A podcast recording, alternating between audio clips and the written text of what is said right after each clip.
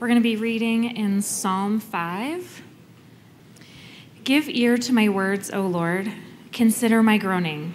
Give attention to the sound of my cry, my King and my God, for to you do I pray. O Lord, in the morning you hear my voice. In the morning I prepare a sacrifice for you and watch. For you are not a God who delights in wickedness, evil may not dwell with you. The boastful shall not stand before your eyes. You hate all evildoers. You destroy those who speak lies. The Lord abhors the bloodthirsty and deceitful man. But I, through the abundance of your steadfast love, will enter your house. I will bow down towards your holy temple in the fear of you. Lead me, O Lord, in your righteousness because of my enemies. Make your way straight before me. For there is no truth in their mouth, their inmost self is destruction.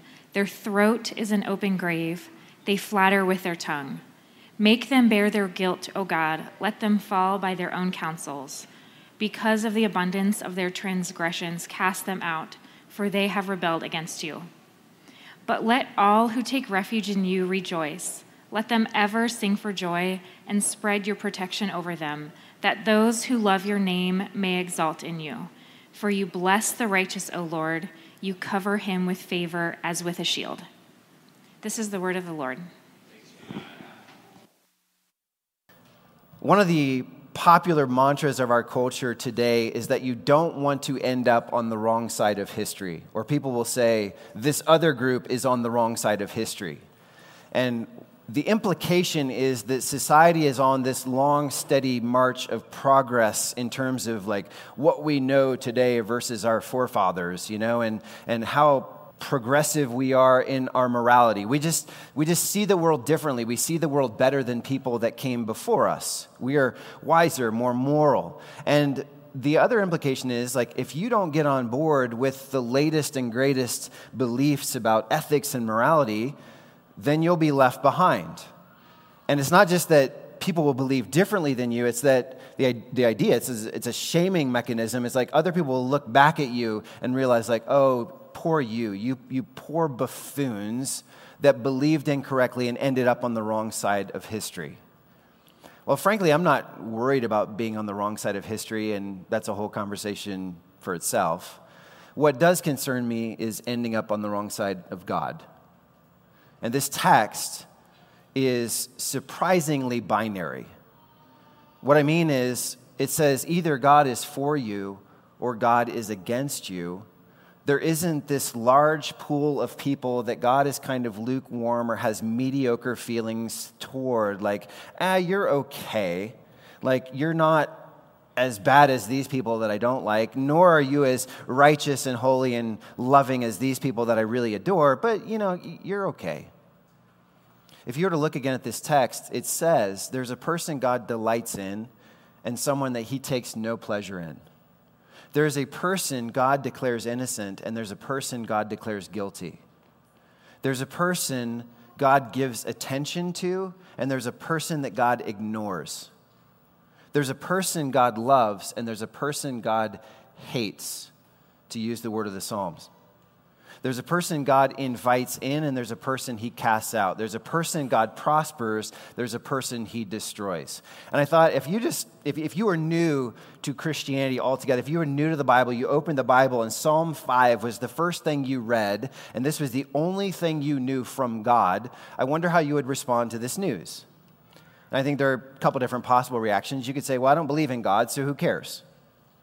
Or you could say, well, I believe in God, but I don't believe in this version of God. Like my God exudes kindness and love and gener. He's just gonna loves everyone. He accepts everyone. And, and so while I believe in God, like this is not my version of God. Or if you were really thoughtful, I think you could read this and say, well, I do believe in God, and I do believe his word is true. These are incredibly challenging words but how could I be sure I'm the person that God blesses rather than the person that he doesn't listen to? By the way, if you find yourself in one of the first two groups, if you're like, I don't believe in God, or if you're like, I believe in God, but this is like an Old Testament God, or I don't like this version of God, I would just, I would just ask you to understand this. Truth is truth, whether you believe it or not. If you have a big grease fire raging in your kitchen, you know, would you throw water on it? And some of you maybe instinctively would because you're like, well, I just know, everyone knows, like water puts out a fire. The reality is because of the properties of oil and fire and water, if you were to add water to a grease fire, it would instantly superheat and cause this like volcano of oil, like boiling oil, to come at you. You would be severely burned and you would actually cause the fire to spread. And what you believe about, like everyone just knows that water puts out fire, would be completely irrelevant. Your belief would not change the properties of oil and water. Okay? The same is true theologically and much more seriously that what you believe, what your opinions are, don't actually change the properties or the, the character traits, the attributes of God. So we'd be wise and we'd actually be blessed. We'd be joyful to learn what it is to stand on God's side. And um, actually, I changed my theme this morning because I realized as I was driving back last night thinking about some things, the theme of this psalm is James chapter 4, verse 6 which says, God opposes the proud but gives grace to the humble.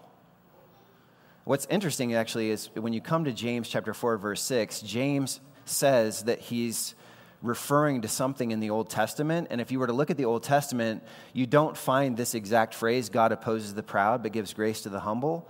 But you do find things like Psalm 5. I almost wonder if he's summarizing an entire psalm by saying, here is a biblical truth God opposes the proud, but gives grace to the humble. So, all I want to do with you this morning is I want to talk first about this person that God opposes.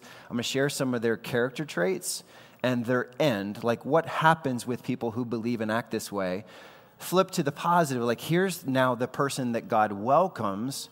Again, attributes and what is their end. And then I want to do a couple, like, so what? Okay, if you believe that they're, like, it's this binary in God's mind, and you want to end up on the right side of history, meaning the right side of God and His opinion of you, so what? What do we do? Okay? So, the, first of all, the person God opposes in their character. And I'm going to give you like four traits here, okay, that just to summarize the text instead of going word by word through it. The first character trait we find of the person God opposes is that they're rebelling against God's moral law. And you find this in verse 4, words like wickedness and evil. Verse 5, also like transgressions and rebellion in verse 10. The point of all these words is that they're, they're people who act with contempt or opposition toward the intent of God's moral law. And all these words kind of stack up one on top of another in like this Hebrew poetic way of reinforcing this idea of these are people that are overstepping God given boundaries and they're just saying, I don't recognize God's boundaries for my life. I have different boundaries. And the point of, we read words like evil and wicked, and we think a certain thing, probably. But the point is not that anyone who's evil or wicked is as like flagrantly vile as they could possibly be. I mean, there are all different degrees of rebellion.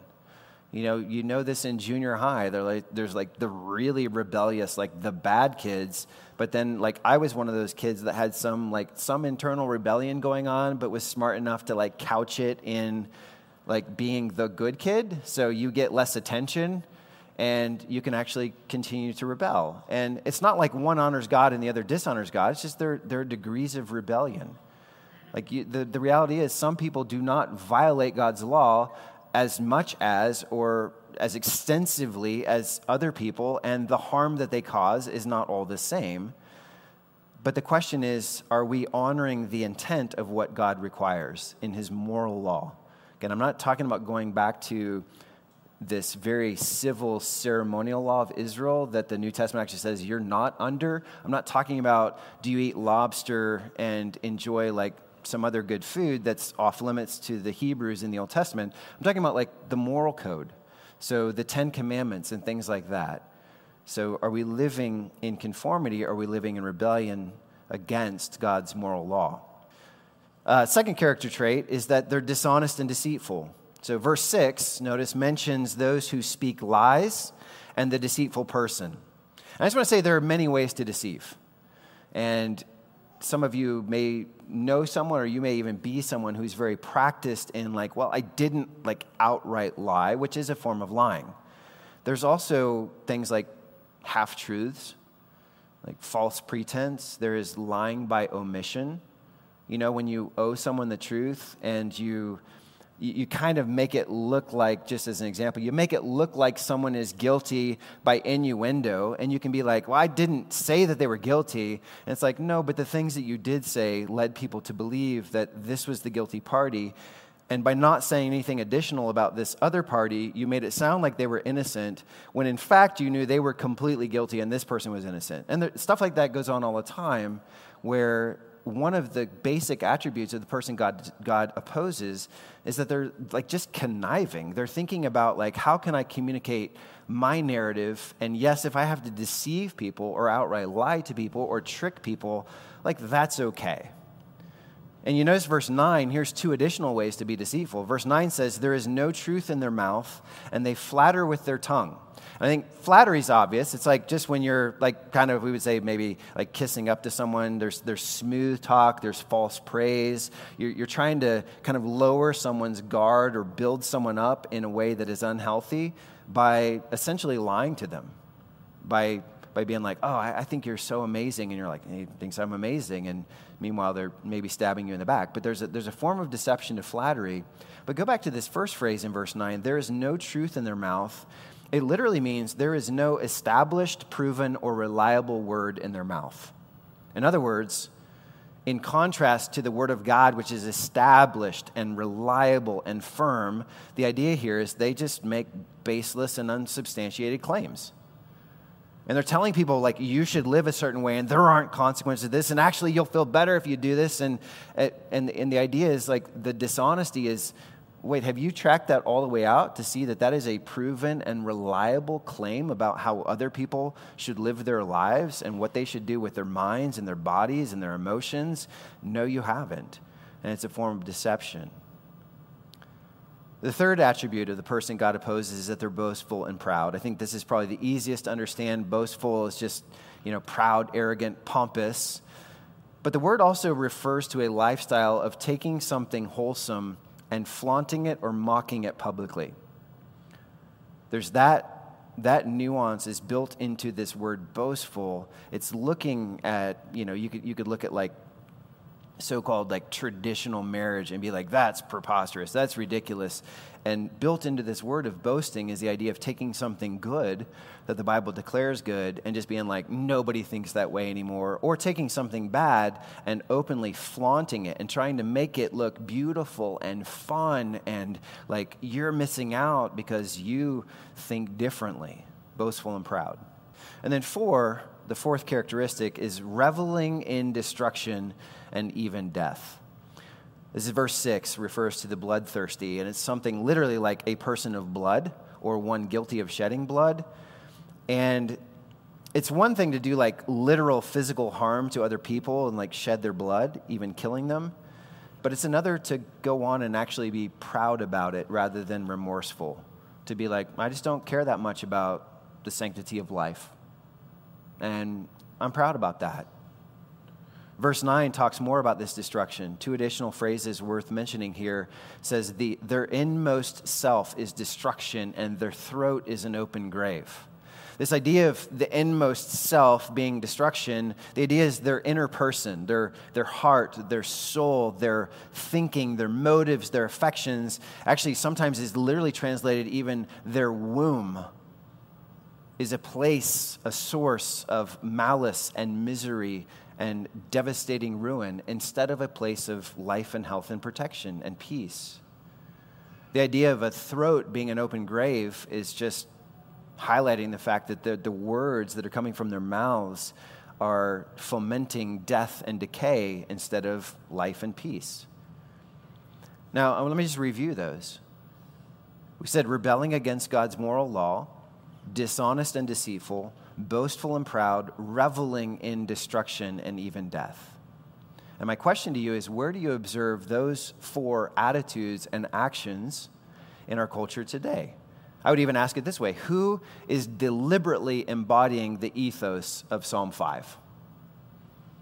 Because when I read this, I was like, wait, didn't we just literally come through a month of people looking at God's moral law and saying, nope, we're going to do something completely different than God's moral law. And we're going to be proud about it. In fact, we're going to use the word pride to describe what we're going to do. We're going to be dishonest and deceitful. We're going to spread a narrative of even self harm and tell everyone it's not harmful, it's good, when even more and more secular medical and psychological evidence is to the contrary, reveling in destruction and even death. I thought of American politics and political parties, of just, are, are, there not platforms you look at and you're like, if you just went right down that list of against God's moral law, dishonest, deceitful, boastful, proud, reveling in destruction and even death, you would say that's descriptive of like whole swaths of the American political scene that we live under.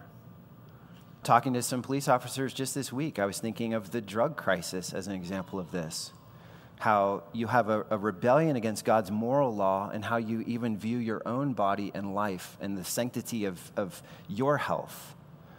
And there's so much deceit and dishonesty baked into the drug crisis of, you know, do this, take this, and you'll feel better, it'll help. And many of you know it doesn't help, it actually makes things significantly worse. Reveling in destruction and even death you know, seeing this week that the what was it, the Colorado Highway Patrol like just confiscated the most fentanyl ever on a U.S. interstate highway, like last week, over 100 pounds of fentanyl, when a few grains of fentanyl is enough to kill a person. Okay? That is a culture that revels in decay and destruction and death for the sake of profit. And we could go through a, a bunch of things like how you know, not, not everyone, and I'm not, certainly I know like teachers and principals and all kinds of people, even in our own congregation, who are doing a fantastic job, but, but public education and higher education as a whole is, especially higher education, is a place that, that just tells false narratives and just everyone believes it, and they can be directly contrary to God's moral law, they can be boastful and proud, they can revel in destruction and death, and, and that's kind of that culture. Or social media Again, there may be good sides to these things and, and healthy ways for Christians to use them or to benefit from them, but there also this, there's a very dark underbelly. Um, lest you think I'm just talking to, to like about well, people out there, like what about church? What about a church that's sold out to the God of like cultural acceptance? And so they no longer can say, well, the Bible says, thus saith the Lord. So even though my personal opinion is not really engaged around this particular issue, like the Bible does say this, and it's really important to me to stand where the Bible stands on that issue that's that clear. But maybe most importantly, rather than just identifying issues out there that are like God's opposed to them, I'm, I'm curious where do you see these attitudes and actions lurking in your own heart? Of just a, a, dismissiveness of God's moral law. You may read something in Scripture and just like maybe even something just like rises up within you, and you're like, "Well, I don't agree with that." Could that be like the beginnings of a rebellious attitude, rather than saying like, "I don't," ugh, that rubs me the wrong way. Like I need to study this more. I need to talk this out with some friends who are walking with God to help me understand what what is God saying here. What is His intent with this?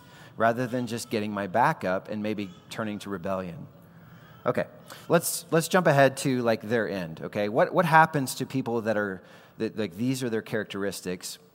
A couple things here. Number one, you notice there's a separation from God. Verse 4 says, Evil may not dwell with you, God.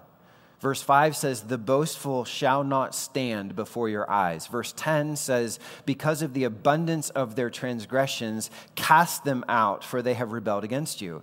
And it's this simple. I go back to the properties of God sin and God don't mix. That's what the word holiness means. It means set apart. Holiness does not mean self righteousness. Holiness does not mean that God is like austere and arrogant and just angry all the time. But it does mean he's set apart from sin, literally set apart from sin. And he's literally set apart from sinners forever because sin doesn't come home to live in God's holy place that he's preparing for us. Okay, so we all have to figure out a way to deal with our sin rather than just boasting in our sin, doubling down on our sin. And by the way, don't freak out. If you just read this chapter and you're like, wait, God cast these people out?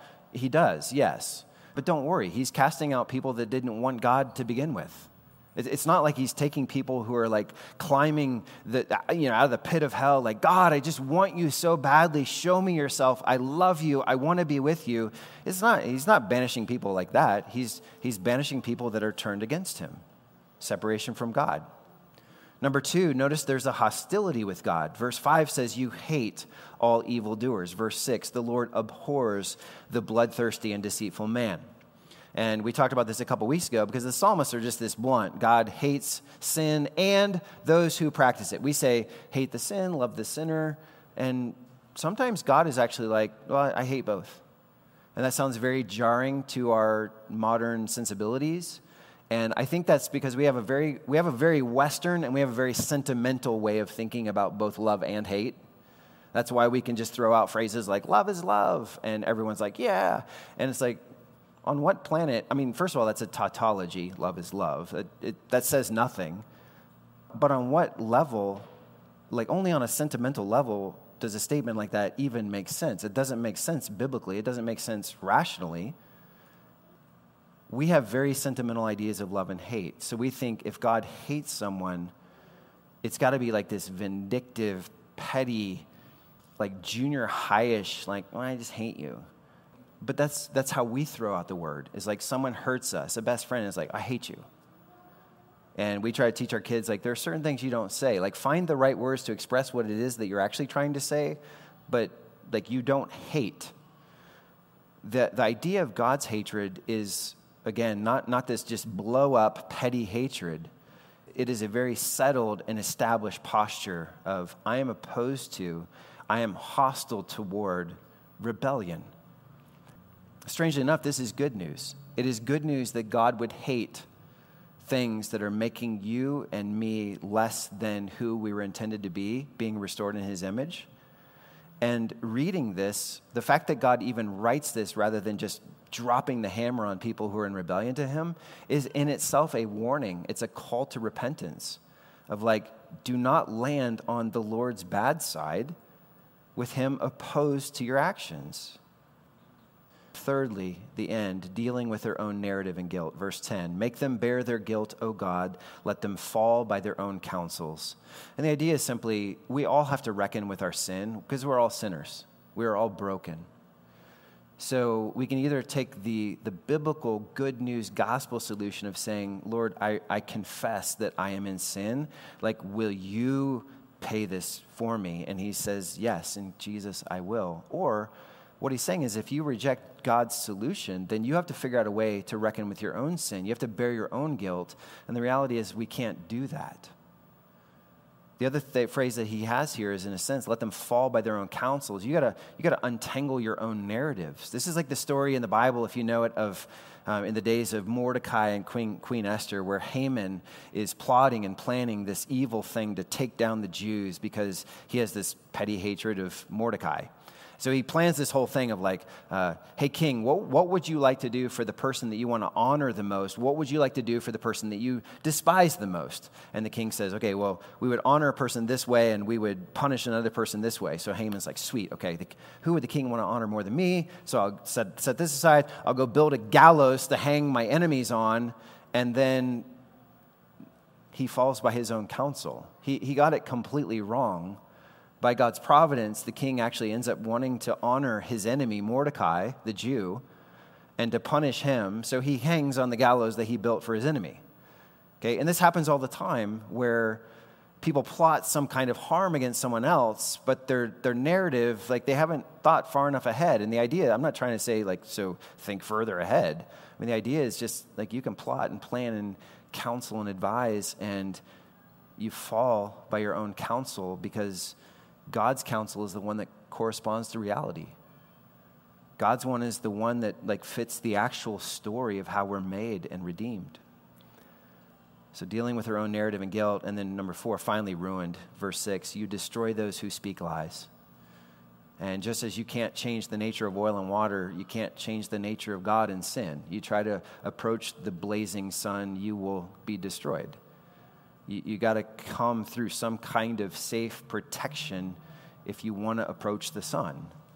Okay, so the wicked come to ruin because they're, they're unable to pay their debt, they're unable to wash away their guilt, they're unable to reckon with truth. They're ruined. That's the bad news. Now, let's talk for a few moments about the person God welcomes. And first of all, their character. Notice in opposition to the boastfulness and the pride, the first thing that the psalmist highlights about the godly person, the person God welcomes, is a humble surrender to God.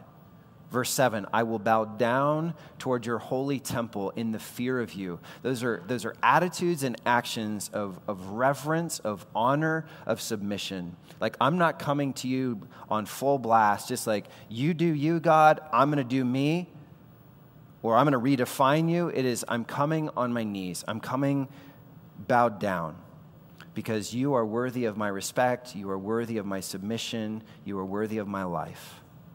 Verse 2, notice he, as he's praying to God, he says, My God and King. And it's the very opposite of the rebel. Instead of saying, like, I won't bow to your authority, he's saying, You are my king. I gladly acknowledge in your life, God, I acknowledge your authority, I acknowledge your leadership, and I am submitted to you. Number two, they're dependent on God verses 1 and 2. Give ear to my words, O Lord. Consider my groaning. Give attention to the sound of my cry. For to you do I pray. O Lord, in the morning you hear my voice. In the morning I prepare a sacrifice for you and watch. What I love about this is just like the righteous don't even try to do life on their own terms. They're, they're not trying to do life without reference to God. It's like in the morning, first thing, I'm praying, I'm acknowledging you, I'm trusting you for today, that your mercies will be new today, that you'll provide for me today, that you'll lead me today. And then, I love this at the end, it's like, and then they watch. And it's like, so sometimes you, you feel like you're just praying and then God's doing nothing. So what do you do? You just go fix it yourself, go do your thing. And, and there's this attitude of this humility and this dependence on God is like, I'm praying and praying and praying, but then I'm, I'm, wait, I'm waiting. I'm waiting on you, God. I'm watching for you to move, to lead, and I'm trusting you.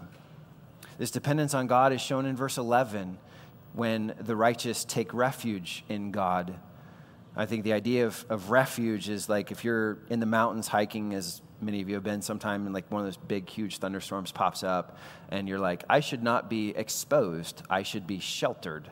You know, and you're, you're crouched down, so you're not the highest thing above the tree line, which is not smart, you know, to be the highest thing above the tree line. So you're taking shelter because you understand exposure. And it's saying this is what the person God welcomes is doing, is saying, I understand I have exposure because of my guilt. I have exposure because I'm a sinner. I have exposure because I, I can't figure out parts of life on my own. I need someone to lead me. I have exposure to fear. I have exposure to danger. I have exposure to doubt. I have exposure to my own opinions and my own emotions. I have exposure to a thousand vulnerabilities. So I'm presenting myself moment by moment, God. You be my shelter. You be my protection. I depend on you. The next characteristic is that they're lovers of God's reputation, verse 11. Verse 11 refers to those who love your name. It's not just like, oh, Yahweh, I love that name. In this culture, the idea of, of loving a name is like, I love everything that name represents. You ever do this sometimes? You could, you could take, you, you could go through the Bible and find these hundreds of names or qualities that are ascribed to God, like Yahweh, Jireh, Jehovah Jireh and you just you just park on that and just meditate on that and say man i love what that represents. I love that that means i don't have to be in control of my life or my world because there's there's a Jireh there there's a god who is powerful who is in control. And it's the opposite of like taking god's name in vain. It's the opposite of just just not caring that much about his name it's like, I'm not going to ignore your name. I'm going to know your name. I'm going to honor your name. I'm going to love your name. I want others to think well of God because of their interactions with me and what I know to be true of God. That's the idea of loving God's reputation. Now let's look at their end, okay? What happens to this person who is living this way with dependence on God, humility, loving God, pursuing God? The first thing it says is God hears their prayers. And actually, that's putting it too softly. So, verse one, when, when he prays, give ear, he prays, consider. Verse two, he prays, give attention to. He's saying, God, God not only hears your prayers, God is listening for your prayers. You know the difference between those two things? You know how you're like sometimes, like often our kids are talking to us and we're like working on a laptop or reading a book or watching a hockey game or something. And like you, you hear your children asking for something, but your focus is somewhere else. And so it like takes several seconds and you're kind of like processing through like, oh, Miles wants more cheese balls. Okay, that's, that's what it is. And then there's an answer. It's not just like I heard God or God hears me I, I love this. It's like he, he's paying attention to me. He's, he's listening for the next time that I speak to him. He's, he's watching me even as I am called to watch him. He's considering both what does my child need and what am I going to do to respond. Secondly, notice God protects this person. And the psalmist assumes this, that God will spread his protection over them. Verse 11 but I love what like the, the picture is. Have any of you seen those uh, like those weighted blankets you sleep with at night? And the, like I just picture that. Like he just covers me with his shelter. It's like a shield. And sometimes the protection you need is defensive, like, like someone or something is coming at you to harm you, or something is come erupting from out of your own heart, your own thoughts, that you need a defensive protection from. Sometimes it's more offensive, like God's going to go be proactive but, but this is the promise of the text is that like, like that like that heavy blanket that helps you just be at peace and lets your body like every joint just kind of relax because god is in control. Like that's the concept here. Long before that blanket was invented okay? Um, god leads them number three. God leads them verse 8 lead me o lord in your righteousness. Make your way straight before me I love that. Like, make your way straight. God doesn't want his leadership in your life to be confusing, He actually wants it to be simple. He wants it to be straight. He wants it to be something that you can find. He's not, you know, it's, it's not like all of God's leadership in your life is a, an increasingly difficult level of an escape room or something, and you're like, okay, if we get the, all the right people in the room with the right knowledge, we can together we can figure out the next step in God's will. He's more like, no, no, no. Here's my book. Like I'm gonna just tell you who I am, what I'm like, what I love, what I hate, Loy's here in the room. If Loy were standing up here preaching this sermon, he would talk to you just about like just a path of wisdom. Like God, God a lot of times is not giving you a uniquely specific, like, here's your next step, Bob, with that specific thing. But he's saying, like, know my character, know these principles of Scripture, know the kinds of things that please me and disappoint me, and then take the next right step. And so often in our lives, God's leadership is that simple, that straightforward. God's not waiting on you to figure out the one thing you should do. He's like, do something that you know honors me on the authority of my word. And I am honored, and I do rejoice in you, my child. So God leads us. Number four, God welcomes them in by his steadfast love. Verse 7. But I, through the abundance of your steadfast love, will enter your house. And I think the way he, he says that is so important that he, he understands I didn't earn my way in. He's not standing here in a boastful, proud way of like, well, the, the unrighteous can boast in their unrighteousness and their wickedness and their rebellion, but I'm going to boast in the fact that I'm not rebellious and I'm righteous and I'm good. That's not what he's doing. He's, he's boasting in one thing here, and that is hesed, the Hebrew word is what he uses, which is a, a faithful, loyal covenant love. I love the word, we don't use it anymore, but loving kindness because there's, there's a dimension here of God's love will never, ever fail you. And, and baked into that word of love is all this grace and mercy and compassion and kindness, giving us what we don't deserve. And what he's recognizing here is through the abundance of your faithful, steadfast covenant love and grace over my life, on that basis, you have welcomed me in because you have covered my sin. You have forgiven me. And you're saying, Child, come home. Come into my presence. Know me. Fellowship with me.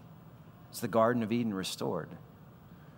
Finally, here, one more consequence for the righteous. God gives everlasting favor and joy. Verses 11 and 12. Let all who take refuge in you rejoice. Let them ever sing for joy. That those who love your name may exult in you. For you bless the righteous, O Lord. You cover him with favor as with a shield. I love it. He's saying those who seek refuge in God don't merely survive, they thrive. God's goal for your life is not just like, how can I get you through, like hanging by a thread, but at least internally, I'm not talking about your finances or something. This isn't a health and wealth and prosperity gospel. You may be very, very sick. You may be very, very broken in different ways, but God wants to, to restore, to give you a refuge, to give you a joy in Him, through Him, for Him, and just a, a, a zest for life as He favors you in a thousand different ways. That's what this blessing is here. Okay? So what? Um, just a couple simple things here, and we're done. Number one, I would say if this text is true, and we believe it is, then discern your own attitudes and actions toward God. Again, I think it's easy to, to pick on someone else out there.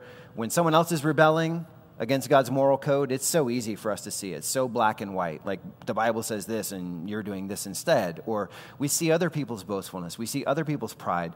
We understand other people's deception. We see when they're standing for decay or death. But the Bible is calling us here to not just be like, yeah, them, but it's saying, to what degree is God warning me? Like, is, is there a degree in my life where even if, if many of the things are aligned to God's moral code and God's character, you'd say, but I know this. This thing that I love is out of step. Then that's an area where God is calling you to repentance. Okay, discern your own attitudes and actions toward God. Number two, take refuge in God and in His grace. Because the point of this text is not just to feel bad or to feel condemned or judged. And the point is not to simply do better, like try harder to be more righteous. The point is put your trust in a God who is your refuge, who is your righteousness, who wants to bless you abundantly. And I would even go beyond that to say, like, the point is not just to be like, okay, I need to be more moral, more honest, more humble. Okay, go. I'll be more humble this week. And, and that's not a bad goal. But I think looking beyond that, and we did this with Psalm 1, one of the points of a text like this is to actually say, God, who in the world could live like that? Like you, you say that you'll welcome the one who lives humbly, always dependent on you, always seeking refuge in you, honest, all these things. And you're like, but who could live like that all the time? And the New Testament's answer is Jesus Christ could live like that all the time that he is this one in Psalm 5 that God the Father welcomes and blesses with abundant joy forever. And so our, our goal is not just to be like, okay, how can I be more humble? Our goal is to be like, I'm with him. Like by faith, I'm with him. Like he, he did what I cannot do, what I have failed to do, so I'm not putting my hope of coming home through your steadfast love in me. I'm putting my hope of coming home through your steadfast love in Him. That's what it means to take refuge in God and in His grace, is to take refuge in Jesus and the hope of forgiveness and cleansing that He's offered. And then finally, live your entire life in reference to God. Because one last time I'll say that the wicked here are characterized by just a dismissive attitude toward God just, just fundamentally don't care about his law, don't care about his character. Like he says this is right, I say something else. And, and they just go off. And again, they're not all just sending their brains out and being as rebellious as they can be, but they're just living life without reference to God.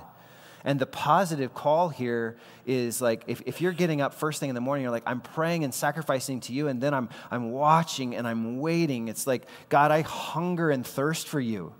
God, I want to see you active in my life. So I'm, I'm humbling myself before you and I'm living in awe of you. And as I think about your names, as I think about your attributes, as I think about what you did in the Bible times and what you've done in my own life, like I'm genuinely excited and in awe of you. And by the way, because you're the kind of God you are, I can be honest about my failures. I can be honest about where I've morally lapsed in, in any way of morally lapsing. any of the Ten Commandments, starting with, like, you shall have no other gods before me. Like, we've morally lapsed there, haven't we? But we, we're presented with a God, if we're living our life in reference to Him, where it's like, God, forgive me. I love other things too much. I want other things too much. I'm pursuing other things, sometimes instead of you, sometimes in addition to you, because I don't think you're enough. Forgive me. So that, that pleading for forgiveness, which God is eager to forgive, that, that pleading for that joy, the grace, all of that is what it means to live our entire life in reference to God. And remembering again this theme God resists the proud, but gives grace to the humble. May the Lord make us humble.